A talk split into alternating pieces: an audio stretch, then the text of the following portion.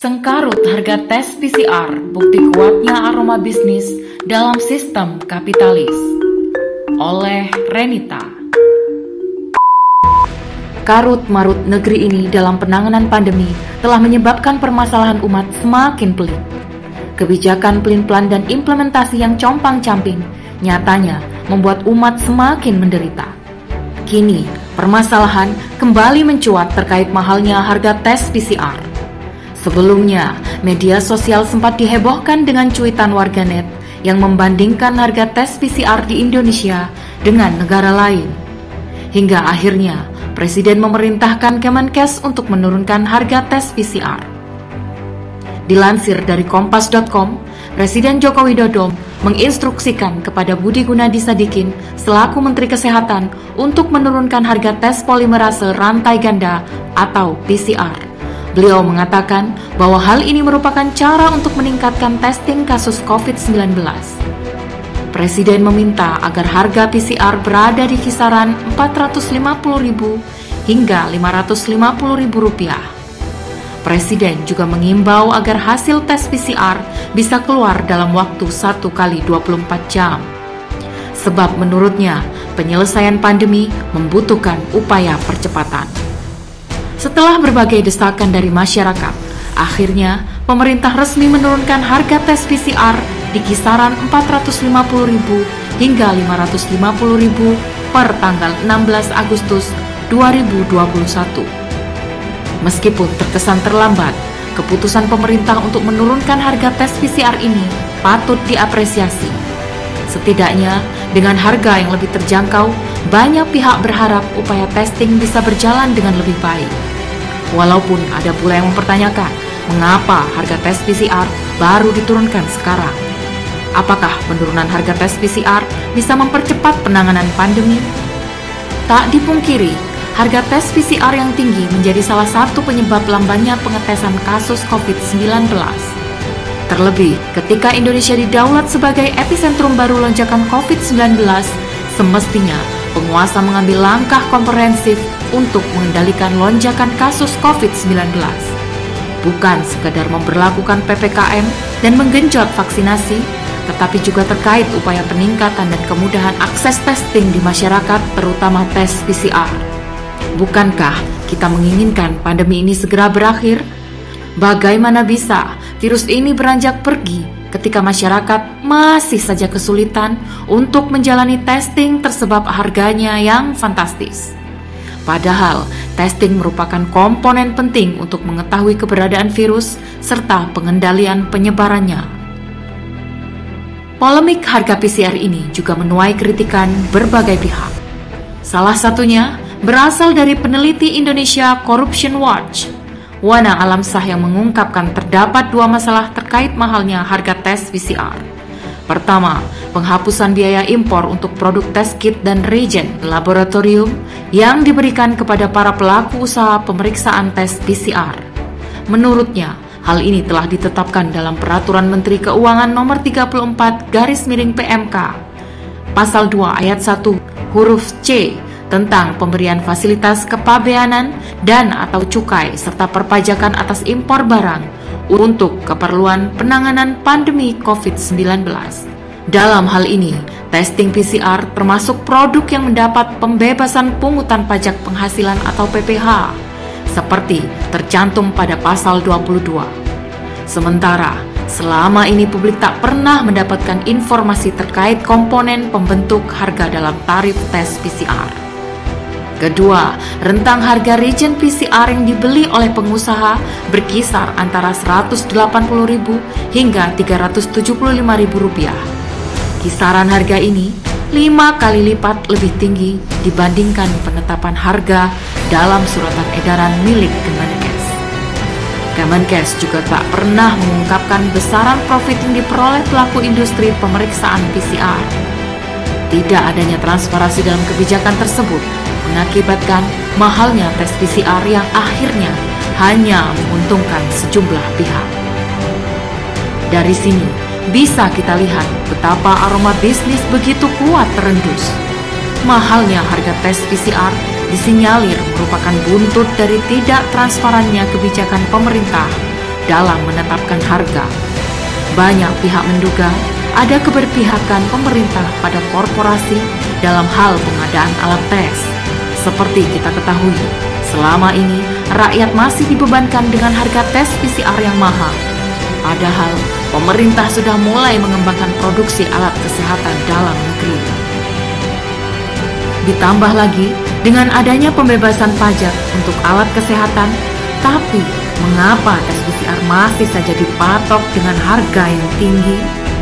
Tidakkah kita melihat kondisi ekonomi masyarakat saat ini yang kian ambruk akibat pandemi?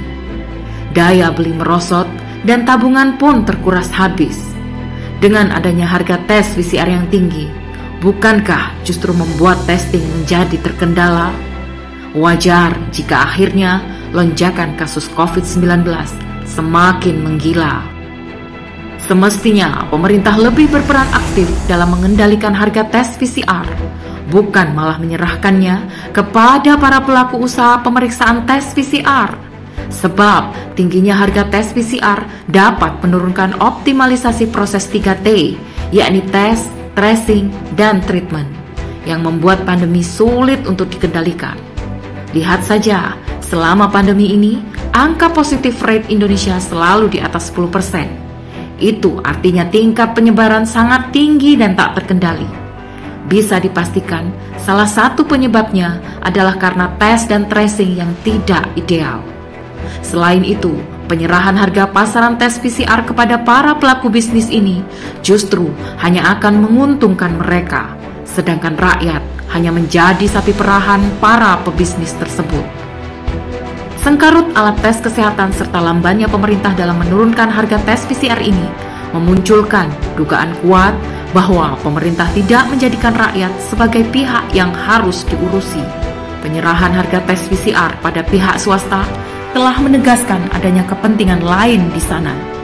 Jika benar demi menangani pandemi, mengapa pemerintah tidak segera menurunkan harga tes PCR ketika alat kesehatan mendapatkan berbagai kelonggaran pajak, sungguh jelas terlihat ketidakseriusan pemerintah dalam menangani pandemi.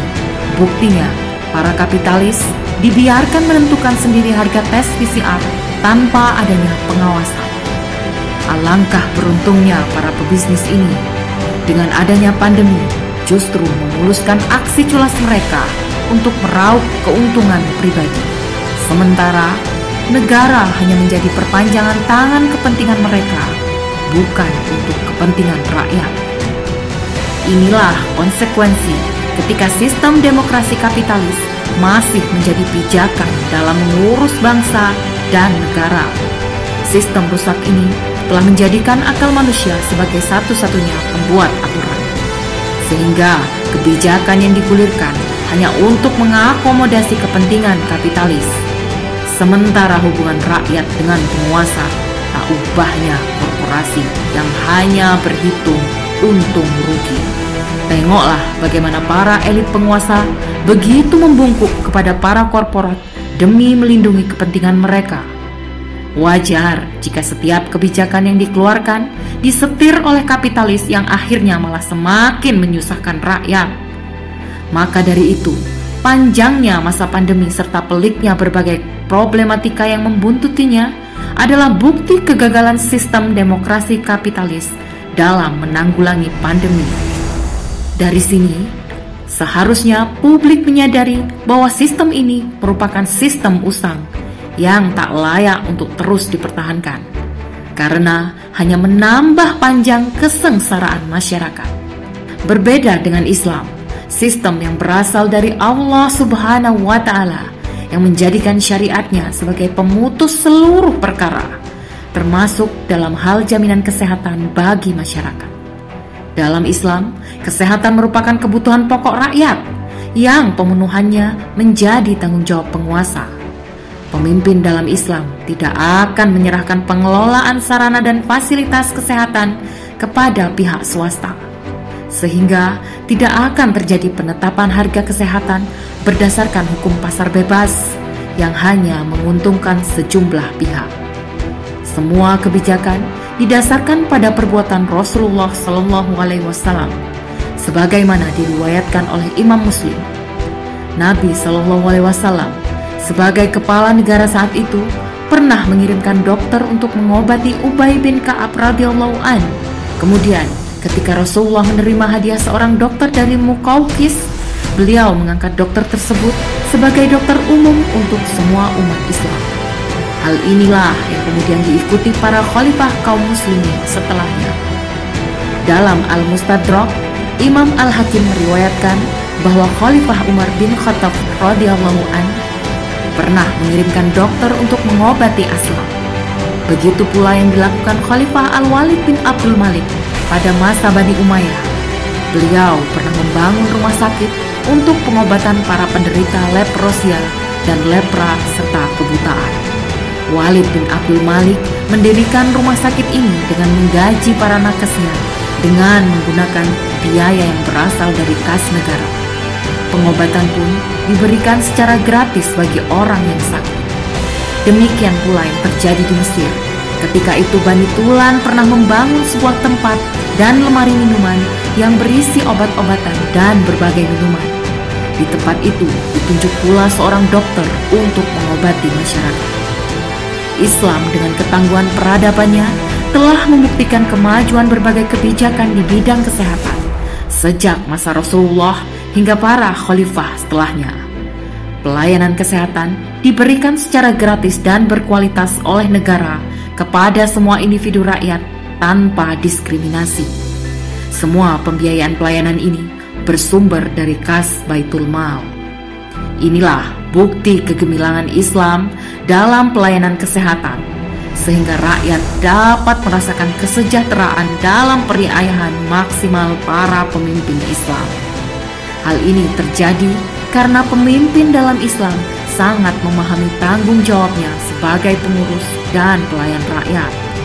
Dalam hadis Al-Bukhari, Rasulullah bersabda, Imam atau khalifah adalah pengurus rakyat dan dia akan dimintai pertanggungjawaban atas pengurusan rakyatnya. Maka, setiap perkara apa pun termasuk penetapan harga tes PCR jika dijalankan dengan menggunakan sistem kapitalis pasti akan berujung pada kenestapaan. Sebab ruh kebijakannya hanyalah bisnis to bisnis. Oleh karena itu, jika kita ingin pandemi ini segera terselesaikan, tak ada jalan lain selain memperjuangkan kembalinya kehidupan Islam dalam naungan khilafah Islamiyah. Sehingga penguasanya adalah pemimpin yang bersungguh-sungguh dalam menyelesaikan problematika umat. Wallahu a'lam bishawab.